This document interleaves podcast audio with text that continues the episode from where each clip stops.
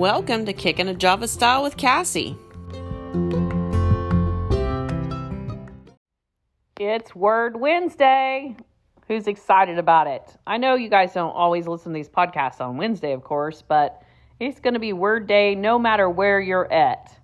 So today I'm actually going to go through some Bible passages that you can actually take and personalize for prayer for yourself. And I love that you can personalize God's word. And the reason I'm doing this is because they were shared with me and reminded to me that I needed to use these to pray over myself, to pray over my children and grandchildren.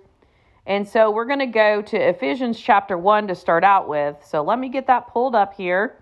And I will put these references in the notes on the podcast so that you can know which scriptures to go look at and which version. You know, you just pick which version you like because there are so many different Bible versions, and I use the YouVersion Bible app so I can look at several different ones. And I am having trouble getting it pulled up. Let me get this pulled up here. Sorry about that. I'm going to go with verses 16 through 20, and I'm going to read out of the Passion Translation. I love the Passion. I love the Message. I love Amplified. Okay, so it says, "My heart is always full and overflowing with thanks, God, for you as I constantly remember you in my prayers." See, this is Paul's prayers towards the Ephesians in the churches. It says, "I pray that the Father of glory, the God of our Lord Jesus Christ, would impart to you the riches of the spirit of wisdom and the spirit of revelation," or discovery is another word for that, "to know Jesus through your deepening intimacy with him. I pray that the light of God will illuminate the eyes of your imagination, flooding you with light until you experience the full revelation of the hope, his calling, that is the wealth of God's glorious inheritance that he finds in us, his holy ones. I pray that you will continually experience the measurable greatness of God's power made available to you through faith. Then your lives will be an advertisement of this immense power as it works through you. That is the mighty power that was released when God raised Christ from the dead and exalted him." Now, I have started praying this over myself and over my children. I believe that we have a right as an inheritance to us to pray and speak over our children. And the word is something we can speak. I'm going to also read the second one. Now, what I will do is there is a link with a prayer written out where you can just put in your names. I will add that, and you can open it up and save it to your phone or wherever, print it out, whatever you want to do. The next passage of scriptures is Ephesians 3:14 through 21. So let me get that pulled up for you here. Ephesians 3, we'll start at 14. All right, here we go. So he says, this is where Paul's praying for us to overflow with God's love. And let me tell you, there is only one way we're going to survive in this world, and there's only one way we're going to do more than survive and thrive, and that is with God's love, to know how deep and wide his love is, to experience his love so that we can love others. For some reason, I just had a note to tell me to order paper towels, and I do not remember setting that. Okay, so I kneel humbly in awe before the Father of our Lord Jesus, the Messiah, the perfect Father of every father and child in heaven and on earth. I pray that he would unveil within you the unlimited riches of his glory and favor until supernatural strength floods your innermost being with his divine might and explosive power. I'm going to tell you right now, I need his supernatural strength more than ever. I have a son deploying. I have a daughter going through some physical stuff. I'm going through some stuff. I know that, you know, my son's missing his family and his family's missing him, and those things weigh on me. We have the financial crisis going on in our banks.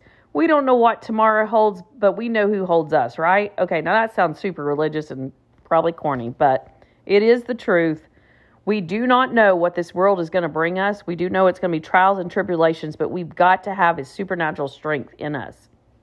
Verse 17, "Then by constantly using your faith, the life of Christ will be released deep inside you, and the resting place, I love this, resting place of his love will become the very source and root of your life."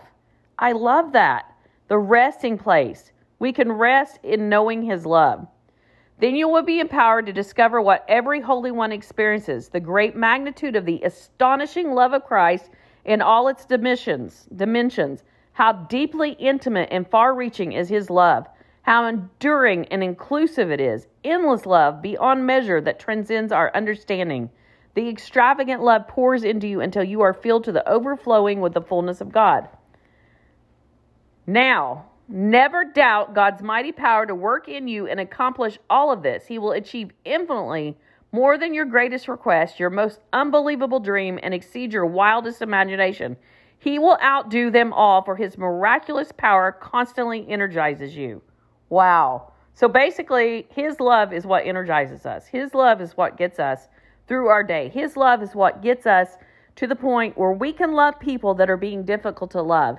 His love is what gets us to the point where we wake up and we know that no matter what happens today, that we are in his love, that we are either here on this earth or we will be with him. And that's what this love does for our lives. It gives us confidence. It gives us strength. It gives us energy. It gives us hope. It gives us compassion.